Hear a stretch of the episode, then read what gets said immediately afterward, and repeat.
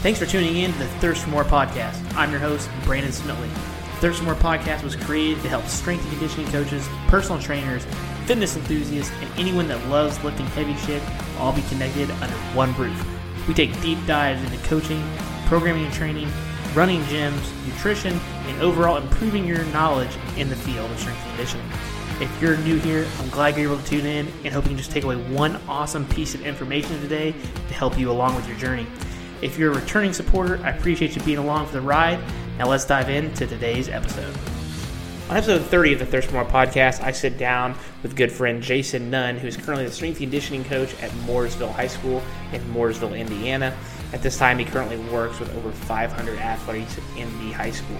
He also was previously at Chip Ganassi Racing, where he was a strength conditioning coach for their IndyCar and IMSA race teams. And prior to that, he was also at Whiteland High School, Indiana State University, and has even worked in the private sector owning his own facility.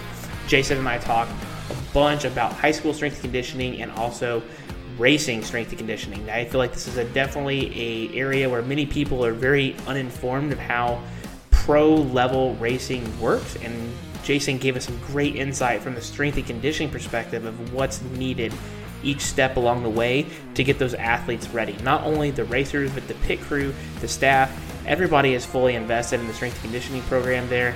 And it was great to hear how he made an impact, but also how that works from a logistical standpoint.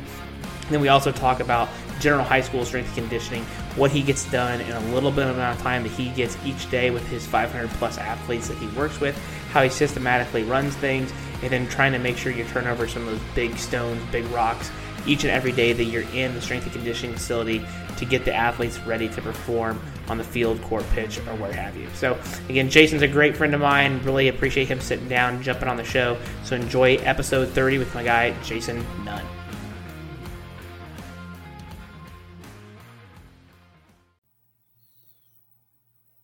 Hey, Jason, this is Brandon. How you doing, man?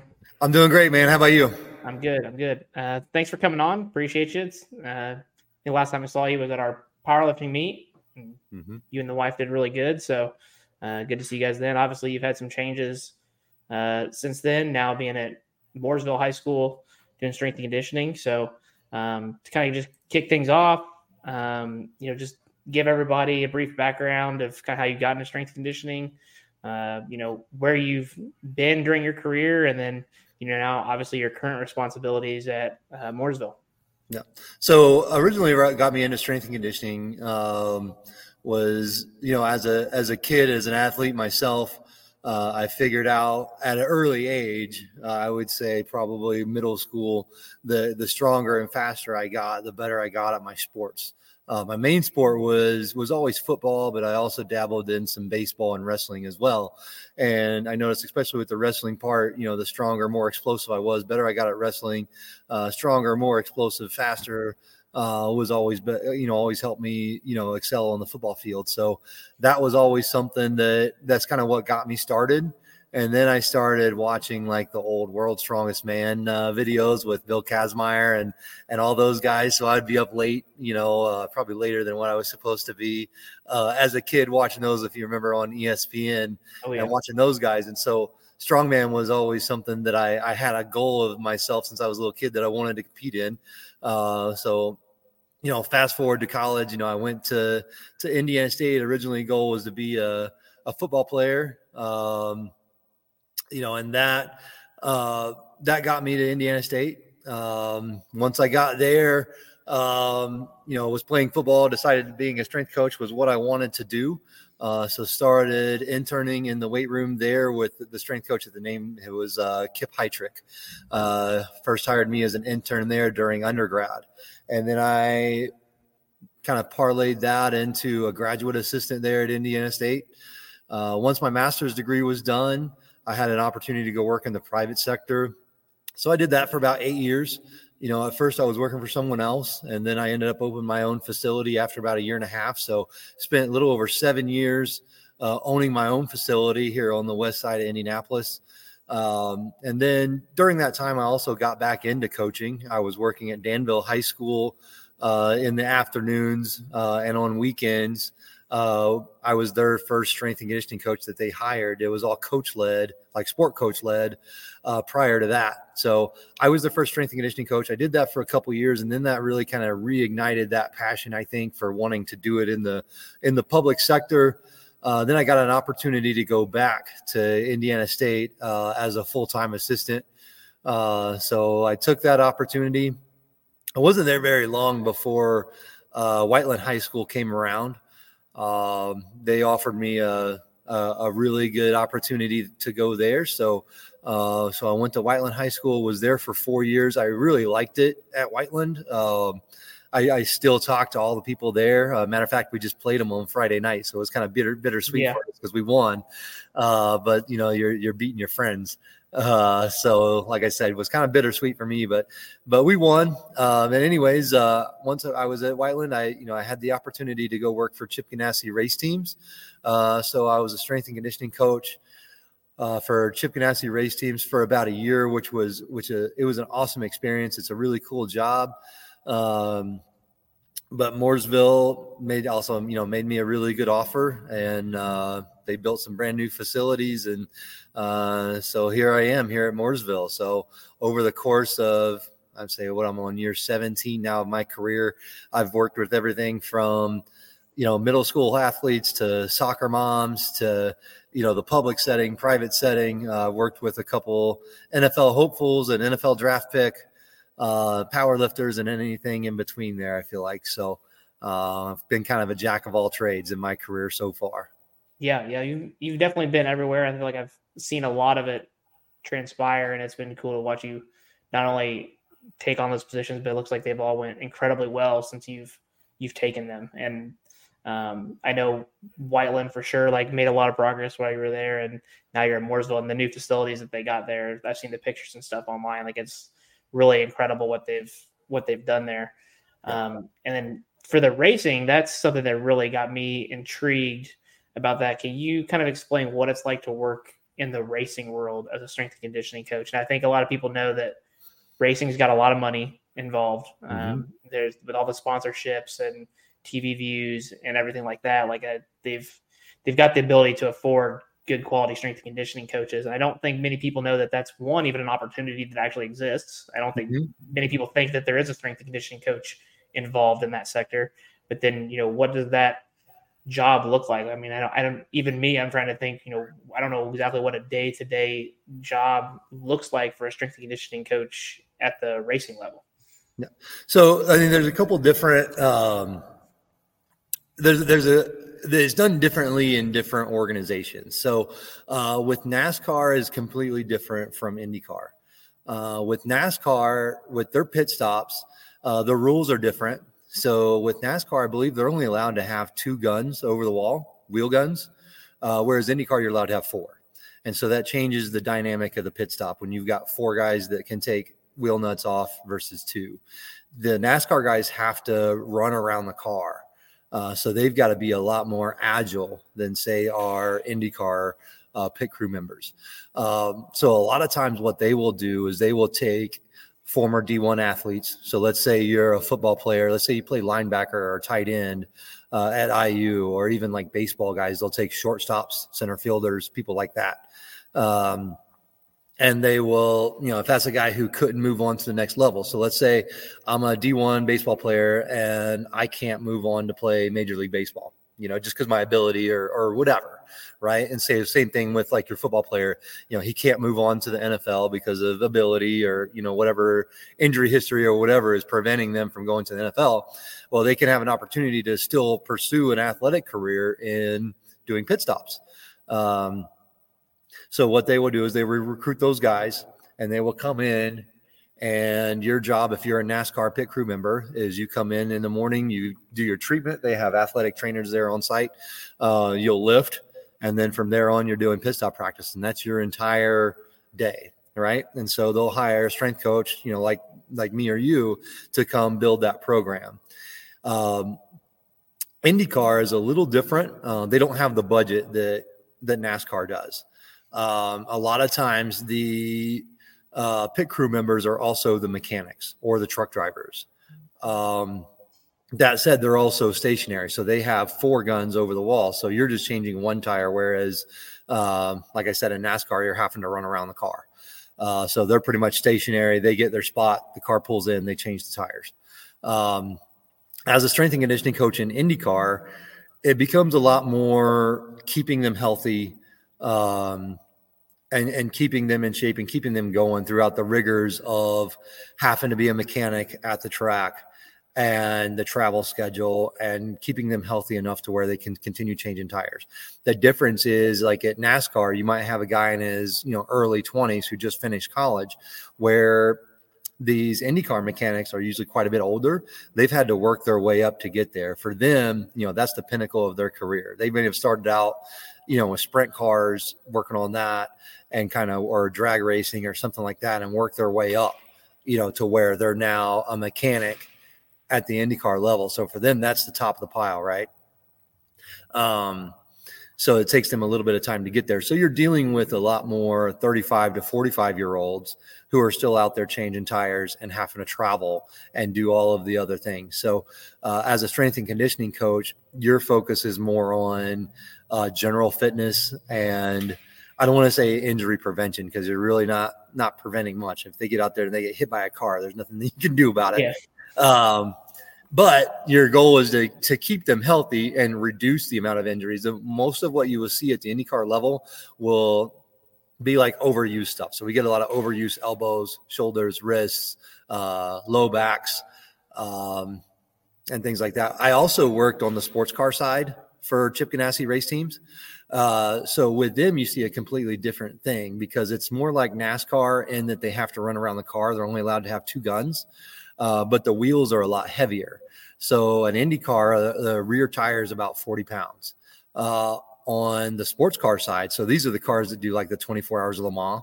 Yep. Um, those tires are close to 100 pounds. Um, wow. And they're having to place those, and they have to run around the tire. So that means they're bending over with 100 pounds, whereas our IndyCar pit crew are on their knees changing the tires. So whereas we saw a lot of elbows and shoulders with IndyCar because they're you know I don't see if you can see me. You're muscling the tire on there with um, with our sports car guys. They're having to bend and place the tire and then put it on. So we saw a lot more low backs and stuff like that with our sports car side. Um, but you're still deal, dealing with like the rigors of the travel because those guys are also mechanics. And okay. so, like on the sports car side, like when they go do Le Mans, the 24 hour race, um, they don't have a cutoff for their garage hours.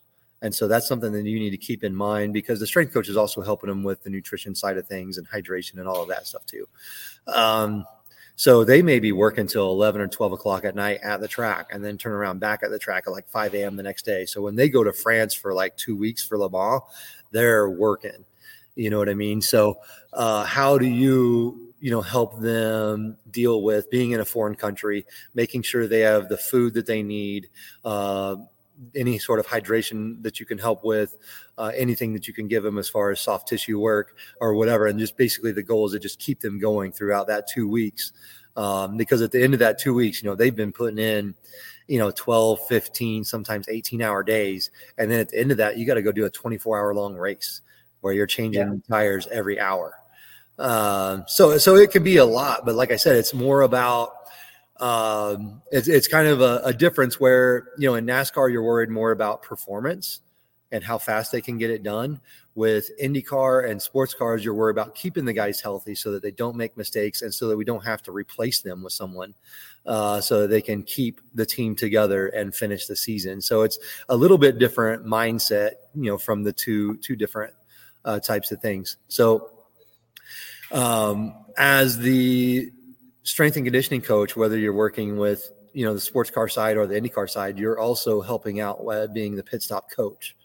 Uh, so my job to to I guess fully answer your question. So like my job, the first half of the day, I would have the guys coming in in groups. So and they would typically come in with their car group. So with Ganassi, it was the 8, 9, 10, and 11 car, right? So it's, you know, Marcus Ericsson's group, Scott Dixon's group uh, Alex Palou's group, and then it was Jimmie Johnson when I first got there, uh, and then Marcus Armstrong uh, for this season.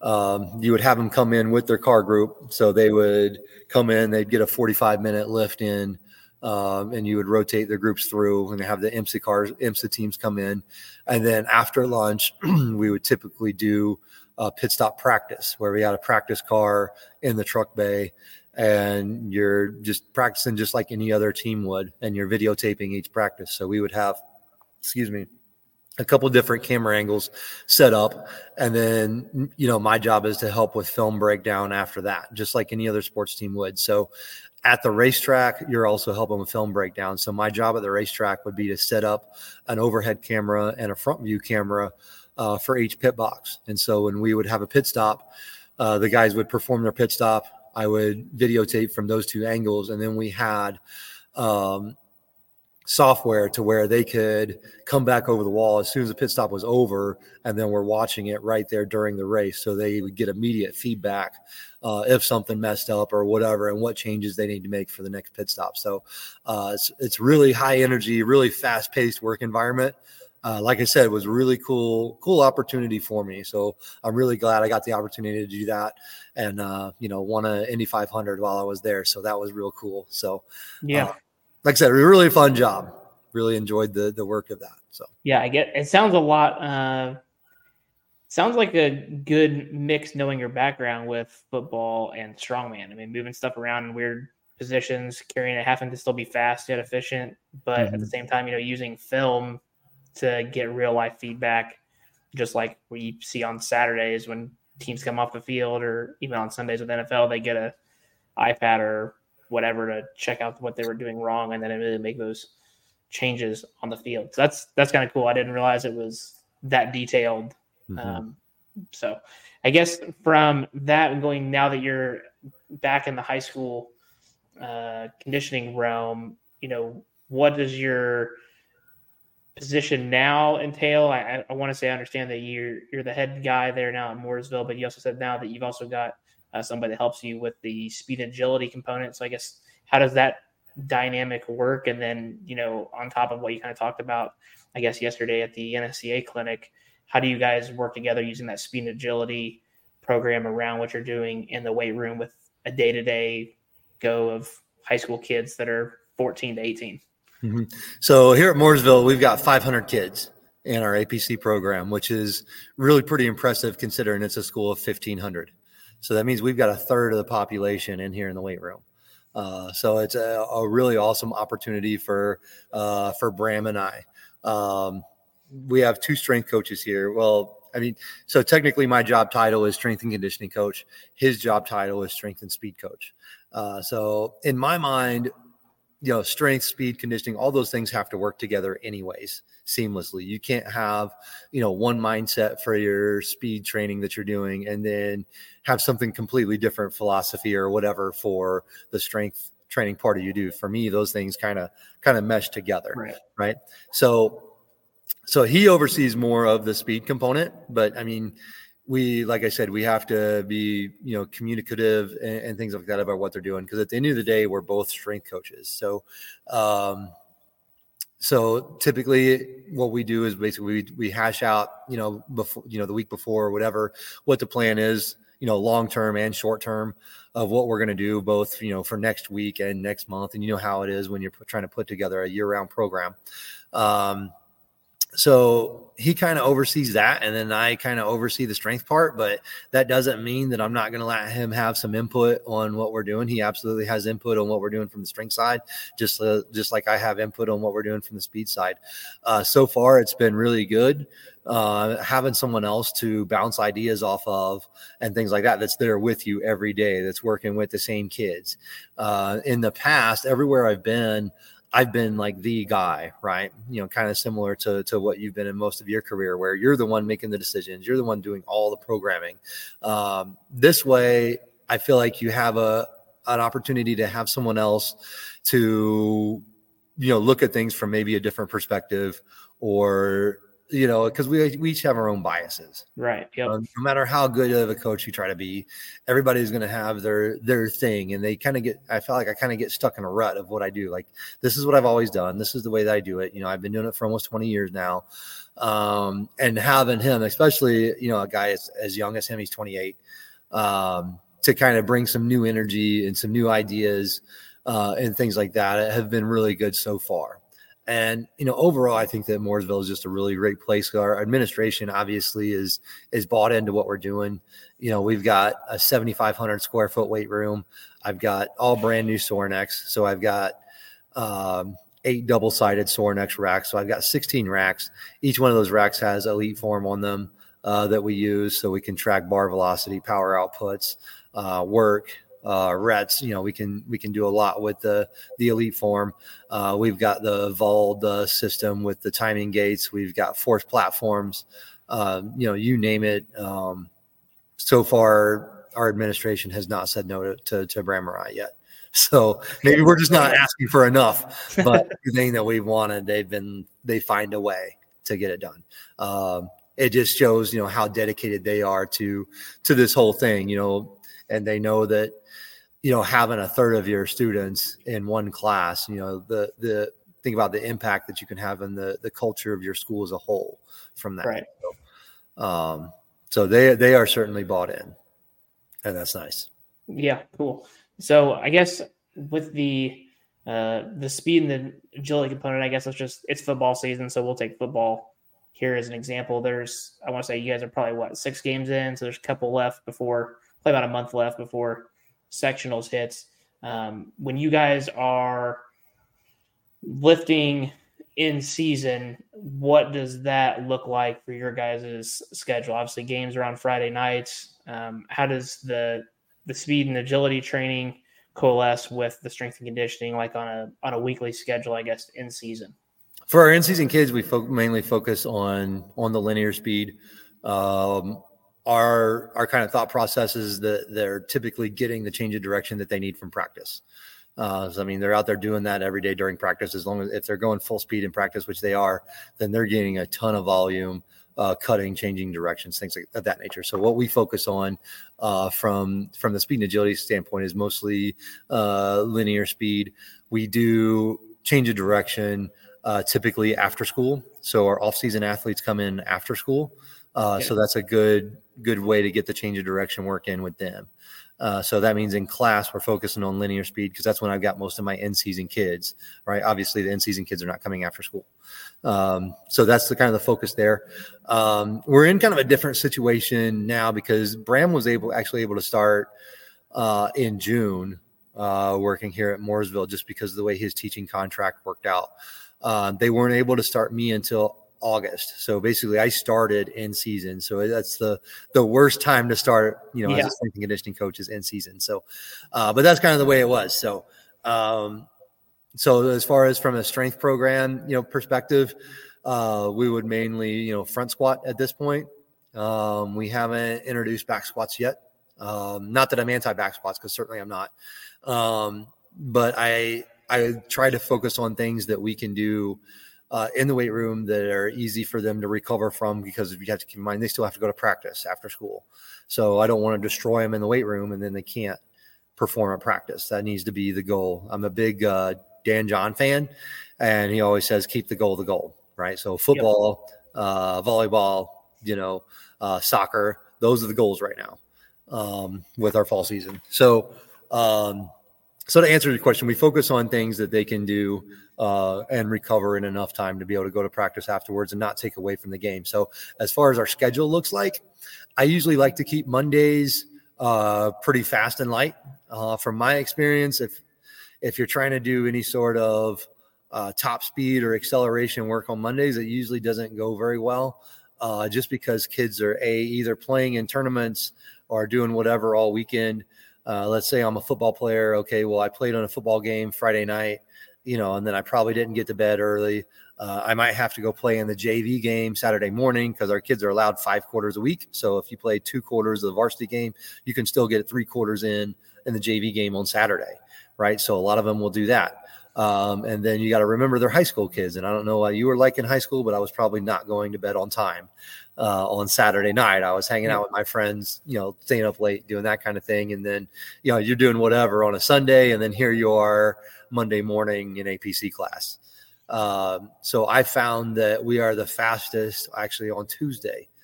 Um, so my Mondays is usually, like I said, uh, a little bit lighter lift. Like we might bench on Mondays, uh, do some upper body work. Uh, we will save our speed work for Tuesdays. So Tuesdays we are either working on acceleration or top end speed. We'll typically rotate those. Um, I know that a lot of people will make the argument that you know, a lot of field sport athletes don't really need to focus on top speed because they rarely hit it. But from everything I've read and my own personal experience, top, working on top speed is the tide that rises all the boats. I've never seen someone with a fast top speed who is slow, acceler- slow at accelerating. Uh, I'll put it that way. Yep. Uh, so improving top speed and you know improves you know rate of force development and all those other properties. So whether they hit top speed or not, you know during their game, uh, is kind of irrelevant because I think that it's important because it improves a lot of other qualities. Um, and then from there, you know, we'll hit our either top speed or acceleration on Tuesdays. From there, um, we'll get our heavy lower lift in on Wednesdays. And then from there, it's kind of we it may be week to week on what we do on Thursday and Friday. It depends on where we're at in the season and what we're doing. So um, Thursday could be another another speed day. Uh, it could be another upper body day. Not that I'm a huge upper lower split guy because I, I, feel like you know athletes do kind of need total body, um, but it just helps us with organization really. Yeah. Um, and then by the time Friday rolls around, we're either doing it's either a fast Friday or uh, some sort of competition or we if we haven't gotten to lift because we got like other stuff you got to think about when you're working in the school setting like like we have quarterly exams next week so our schedule is going to be off. So that's going to change our uh, program because of our schedule being changed. Uh, so a lot of times it's fast Fridays where that I mean we might actually time something.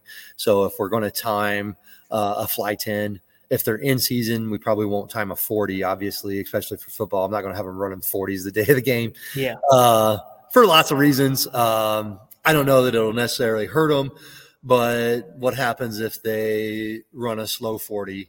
You know, as a tenth of a second slower or whatever, that happens. But then they're going to be in their head mentally all day and yep. play a football game.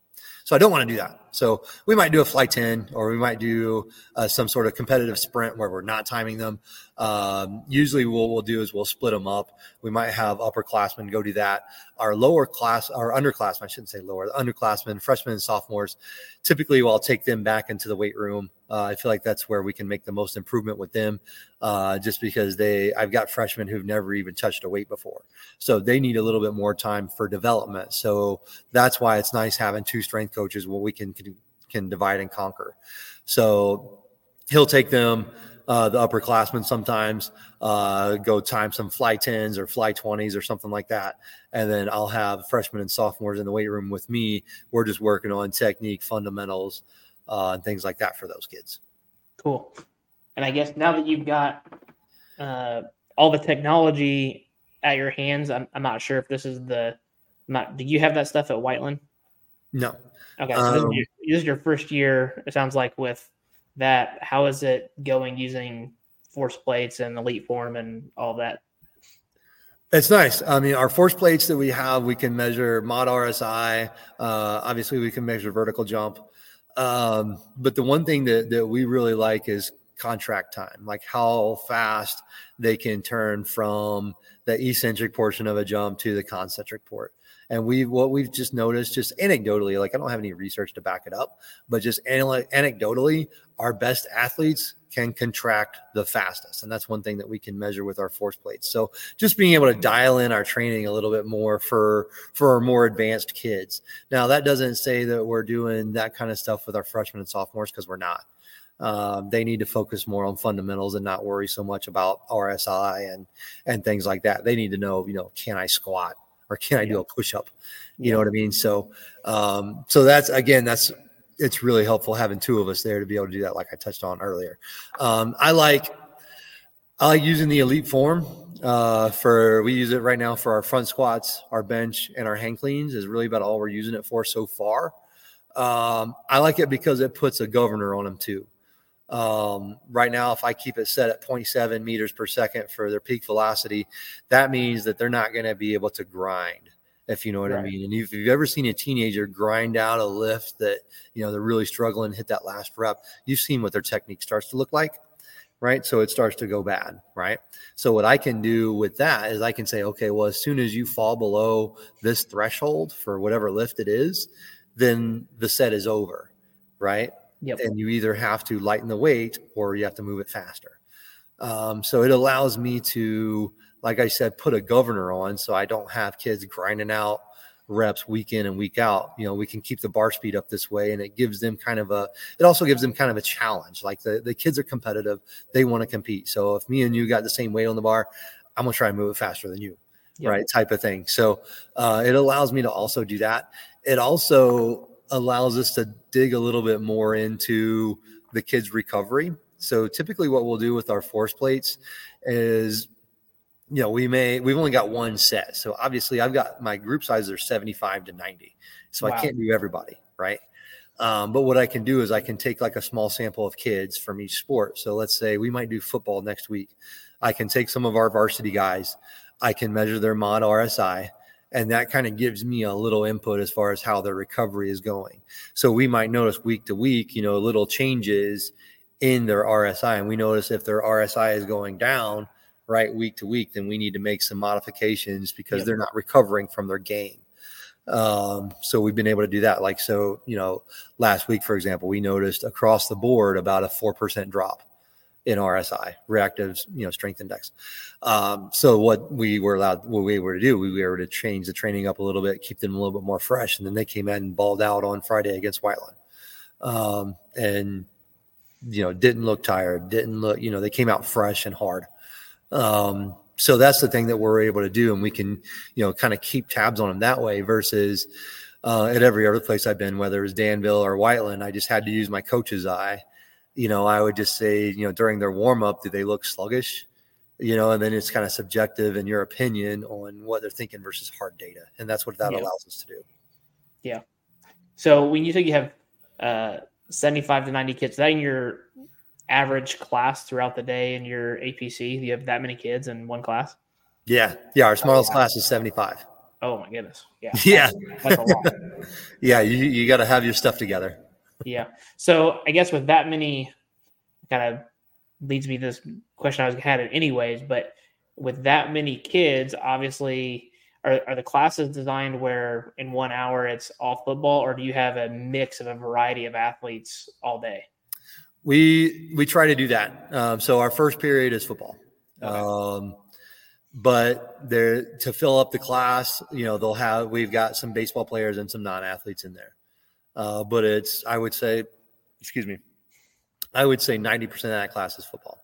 Okay. Uh, but just because of schedule, excuse me, just because of schedules, you know, we've got kids that are on kind of work study programs where they might be they might have a job where they work half day you know, and the school does that, or they go to, uh, I think it's called Area 31. I'm not sure.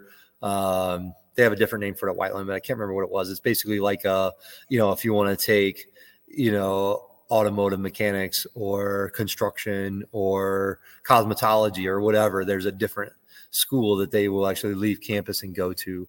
I'm sure, you know, most high schools are doing that now. Yeah um, where they either bus them over there or they can drive themselves. So we've got a lot of football players that do that, which means that they may not be able to be in that first period class uh, because uh, they also have to get their other required classes in that might conflict in it.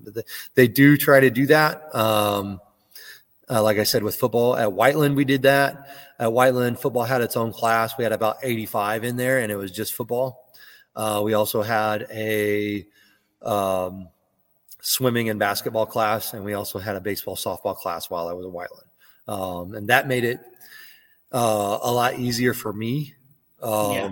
Not not because we do anything really sport specific. I'm not really. I think I don't think at the high school level you need that. Uh, kids just generally need to get stronger, faster, more athletic.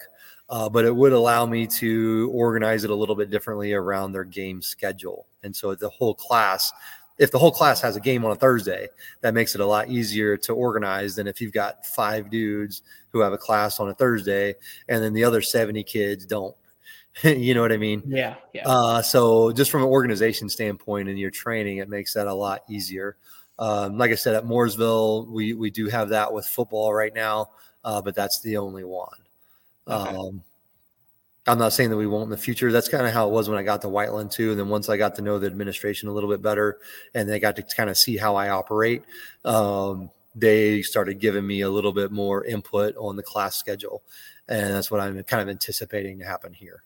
Yeah, cool. So with your with your other classes outside of football, when you've got different sports, are those kids all still running very similar training programs, or do you have like a baseball specific, a softball specific, where they're I don't say they're off doing their own thing, but they're almost in like I guess mini pods of their sport, or are they just mm-hmm. doing mm-hmm. the same general program if they're in the off season? Uh, if they're in the off season, it's probably going to be pretty similar. Uh, but I do make uh, some changes just for some athletes, just because of what what they go through. Like you know, baseball, softball, for example, they just had a, a little small like fall season, yep. right? So uh, some of them they were playing fall ball. We also have safety squat bars from Elite FTS here.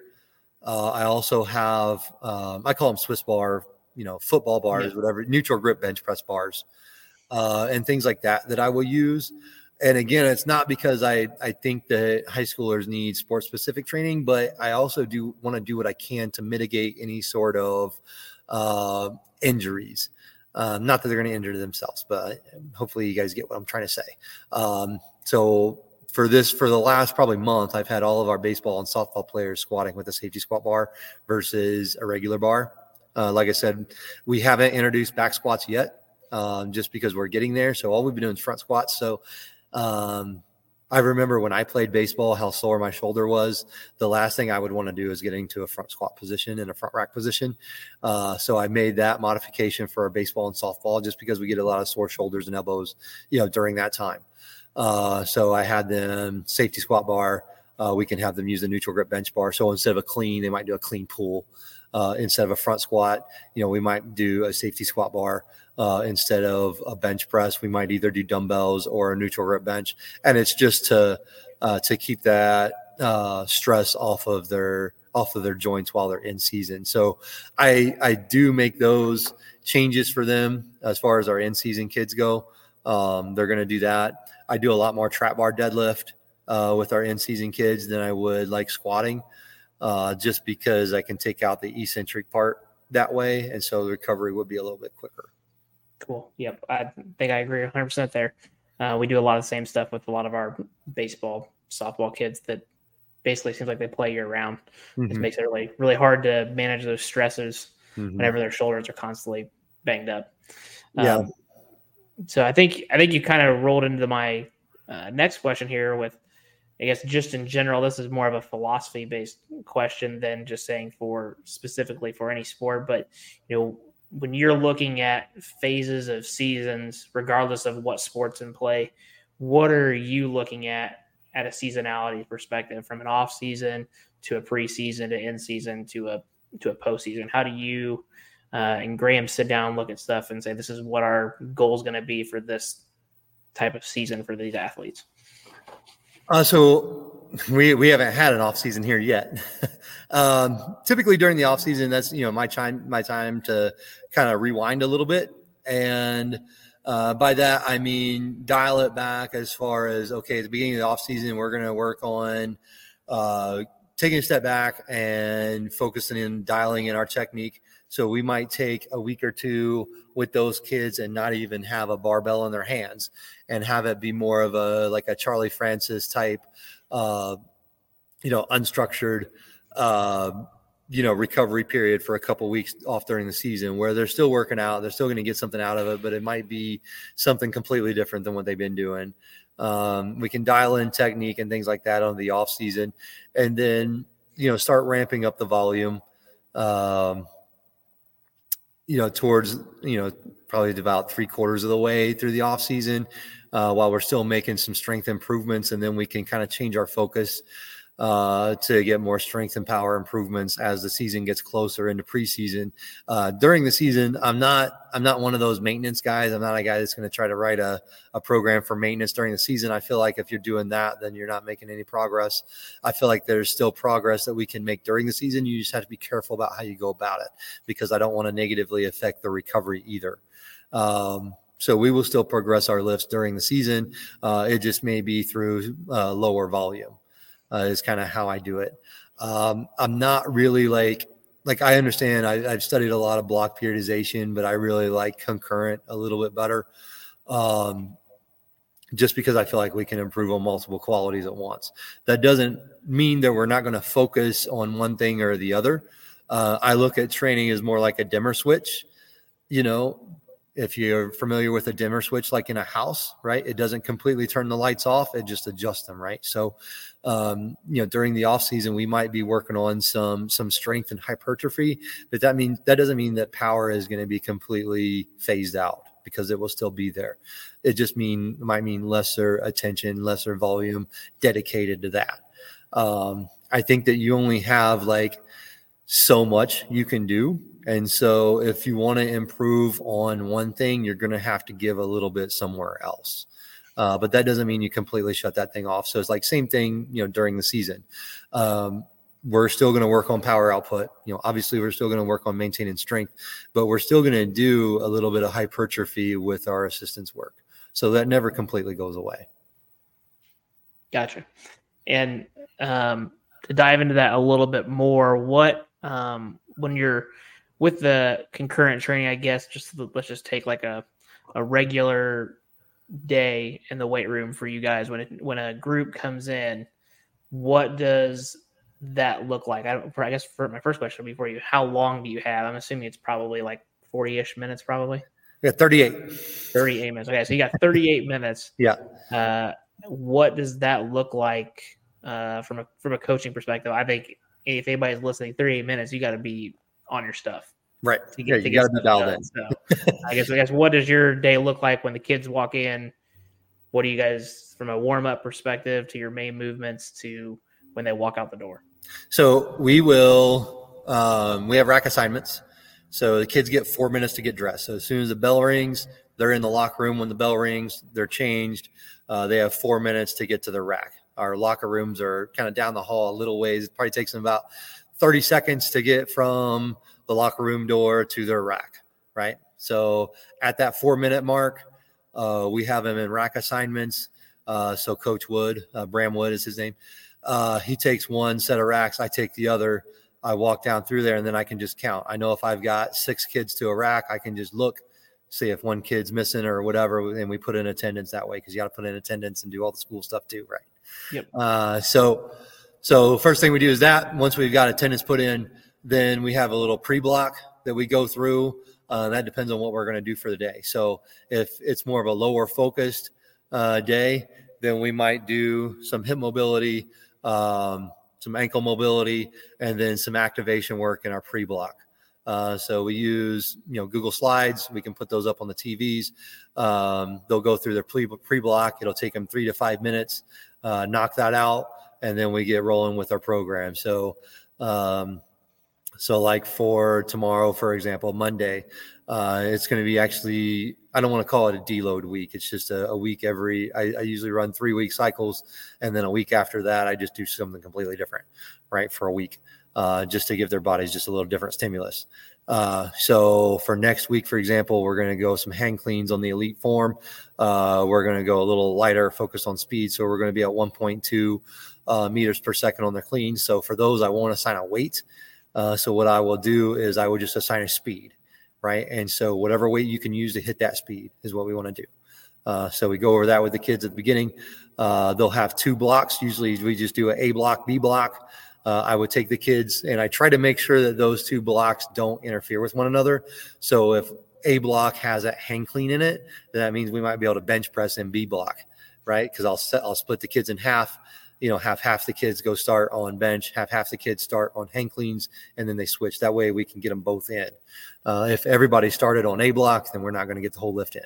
Does that make sense? Yep. yep. Uh, so I try to pick, make, when we design the workout, I try to make two blocks that won't interfere with each other. So that means, you know, we're probably not going to squat on the same day we do cleans, right? Because I don't want to squat and then go try to clean. Yep. Uh, or do anything explosive after that.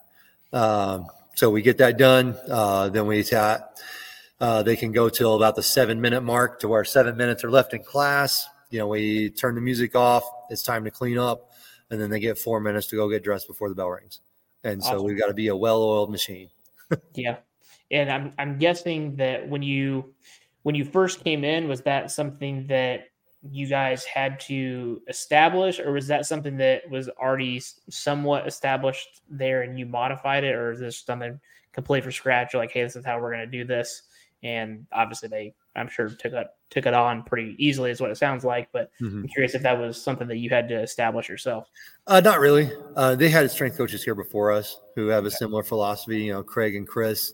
Uh, they've moved on to Avon uh, and are the strength and conditioning coaches there uh, in a similar uh, setup. So they do. They have probably more similarities than differences from what I do.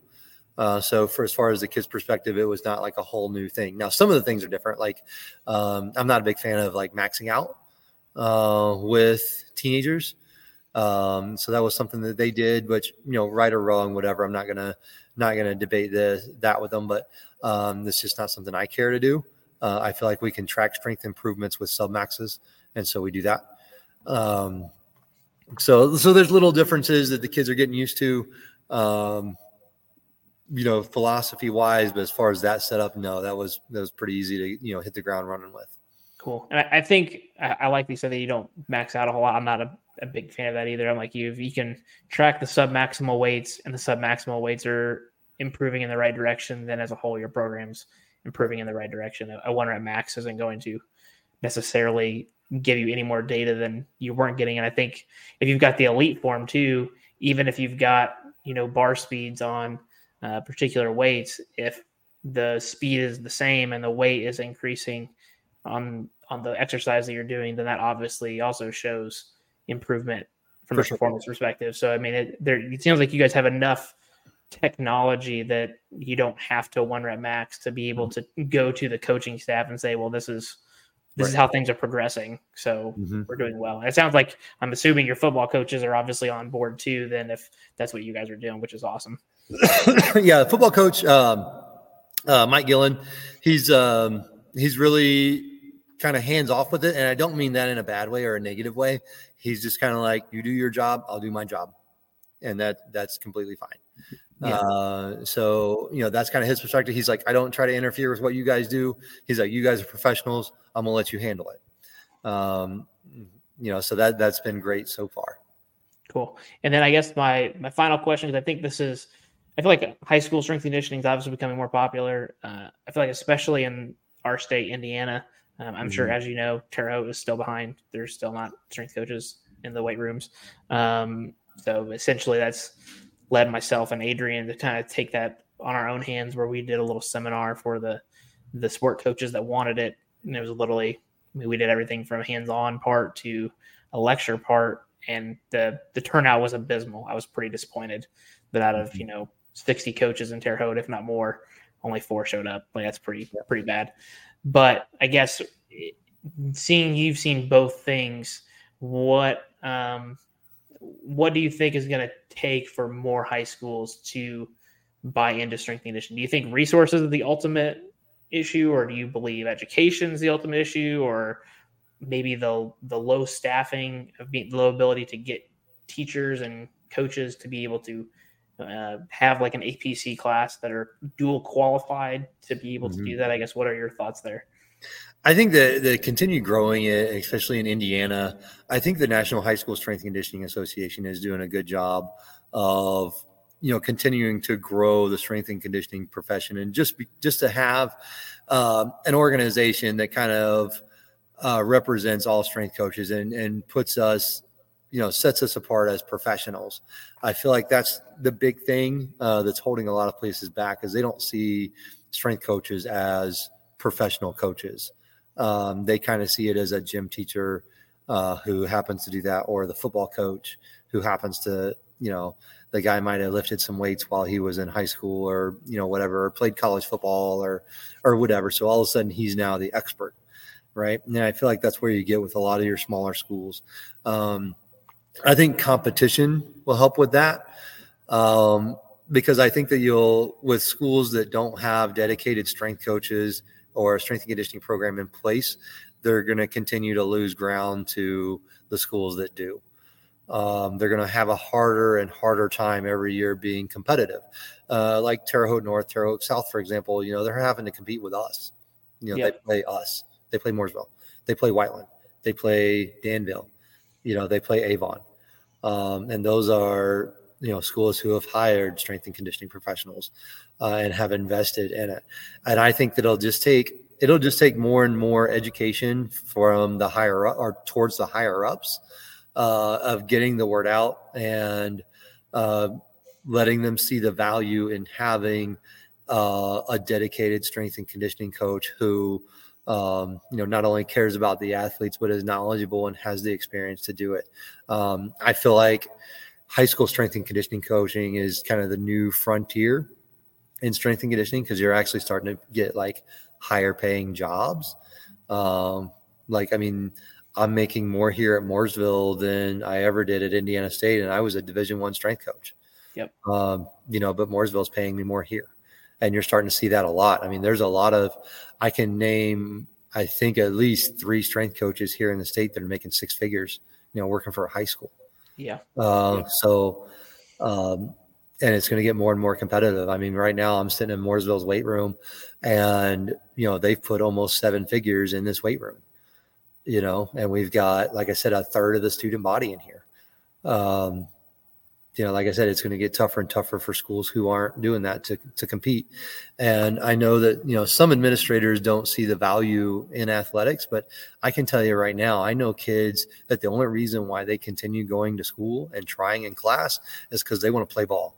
Yeah. Right. And staying eligible and having that avenue keeps them off the street right? And it keeps them in class and it keeps them focused on their schoolwork because they know if they get F's, they can't play, right?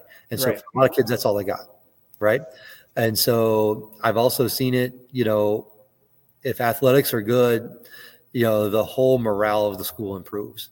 Right. Yep. So if you've got a team that's going to state, it doesn't matter what team it is, you know, football, volleyball, I've seen wrestling, I've seen baseball, you know, these teams, they, they go to state, then all of a sudden everyone in school is hype about it and everybody in school has a good attitude. Um, I don't know of any data on discipline or anything like that, but I'd be willing to say that you probably have less discipline there too, or less discipline issues. I shouldn't say less discipline, less yeah. discipline problems um, in schools when, when athletics are winning. Like I said, I don't have any data. It's just anecdotal from my experience. Yeah. And I, I think even the, it's probably not a huge difference, but they're even probably the small local economy is probably also better too, because people are going to the games, they're going out to get food afterwards. They're mm-hmm. Uh, supporting the school system in some some degree or fashion, and that money has to go somewhere, which then eventually in turn goes back to the school if they're going to more watch more games. That's just revenue generated at the yeah. end of the day. I it's mean, I witnessed that university. At, so I witnessed that at Danville. You know, when I first got hired at Danville, uh, the football team was not good. Um, they won one game. Um, and then they the school board you know made a change with the football staff um, football staff was the new staff was a little bit more open to you know strength and conditioning. Previous staff was not. Um, and so they hired a new staff. That's right when i started. Um, casey woods was his name. He's down in florida now. Um, but he was a head football coach. You know he worked out you know with the football team. He was that bought in. So whatever we were doing, he was right there doing it with him. So we were squatting, he was squatting, you know, and he worked out right alongside him. Uh, right or wrong, I don't know, but uh, it, it, was great for the the time and for the morale of the team. And we went from one win to the very next season, same kids. Very next season, we won sectionals. We beat Chatard and won sectionals and went on wow. to regionals and won conference, right? And then the year after that, we went to semi-state uh, we're one probably one quarter away from going to state. We had one bad quarter in that semi-state game, and that's all it took. We lost the game, didn't go to the state championship. Uh, but I can tell you, like from uh, the perspective of like attendance at the games, I mean, when we first started there at Danville, attendance was abysmal. Like we would look, the the student section would be completely empty.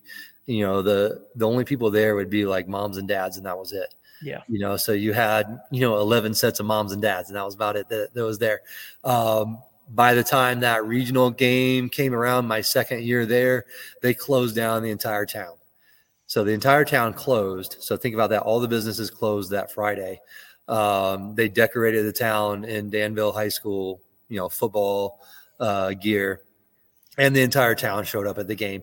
Um, kickoff, I remember it vividly because I would always start warm ups at six o'clock as a seven o'clock kickoff.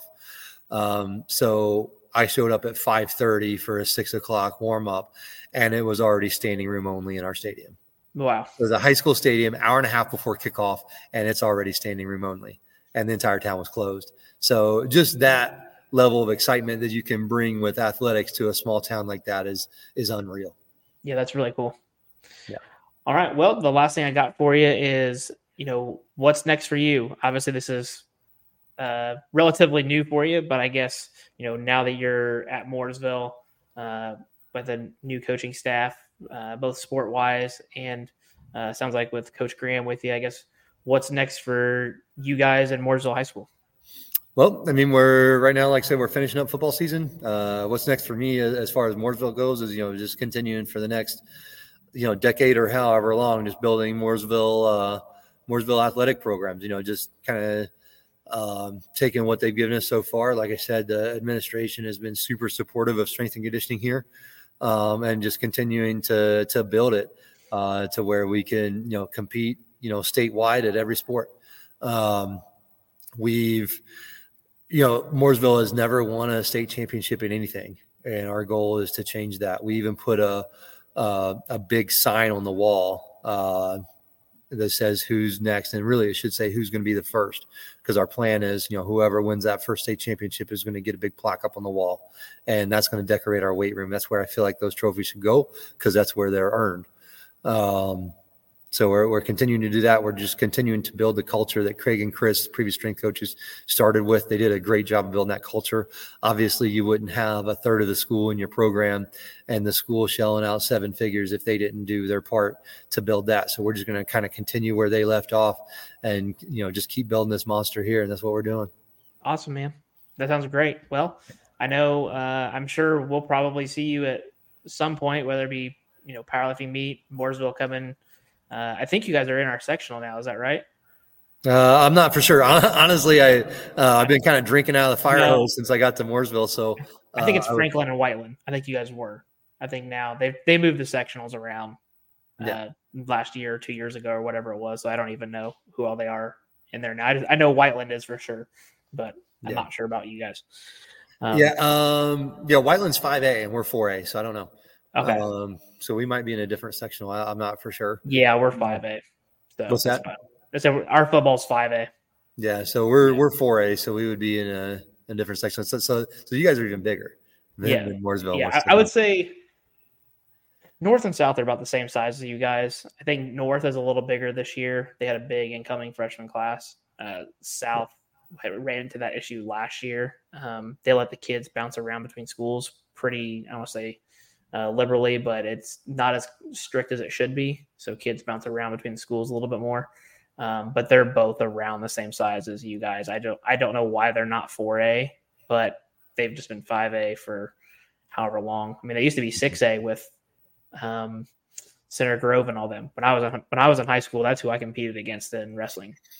Were those schools? Yeah. So I they they definitely moved out of what they should have been in. I agree with that, but I think they could even be 4A and based on their size. But yeah, know, who knows? Yeah, All I right, think well, they're going to restructure that in the next year or two. Because Whiteland yeah. will definitely move up to six A, but yeah, they're twenty five hundred students. Yeah. Um, but yeah, no, that's what we continue to do. Um, I took some time off from powerlifting, you know, as you and I have talked about, yeah. uh, while I was focusing on, you know, being a backup tire changer and and all that on the pit crews, and so uh, wasn't able to, you know, focus, you know, on powerlifting. I was still uh, still training, but you know, as far as squatting, benching, and deadlifting, I took a little time off from doing those specific lifts. But now that I'm back to working at the high school level, uh, I feel like I can implement those back into my own training. So I've been doing that, um, and I'll probably look into you know getting into a meet in the spring. Um, I'd love to do one sooner than that, but um, I just don't think think I'm ready to. And I'm the kind of person that if I'm going to compete, I want to be at my best and not just go compete for the sake of doing that. So yeah, I want to give sure. myself a little time to to get back and to to get some respectable for me respectable numbers uh, back up there everywhere I can go do that, go back into doing that. So that's the goal for me right now. Cool. All right, man. Well, I appreciate you being on, Jason. Good catching up with you. Yeah. Um, thanks for having me. Yep. Take care, man. All right. See you again. Thanks for listening to Thirst for More podcast. Make sure you give us a follow on Spotify, iTunes, or anywhere else you like to consume your podcast. You can also check us out on YouTube at the Smitley, where you'll find clips and lots of educational based material for strength and conditioning and exercise science. You can also make sure you give me a follow on Instagram at B Smitley or at Team Thirst, which is my gym Instagram page. For any more future updates on episodes to come, you can make sure you follow me there. I'm your host, Brandon Smitley. Thanks for tuning in, and we'll catch you at the next episode.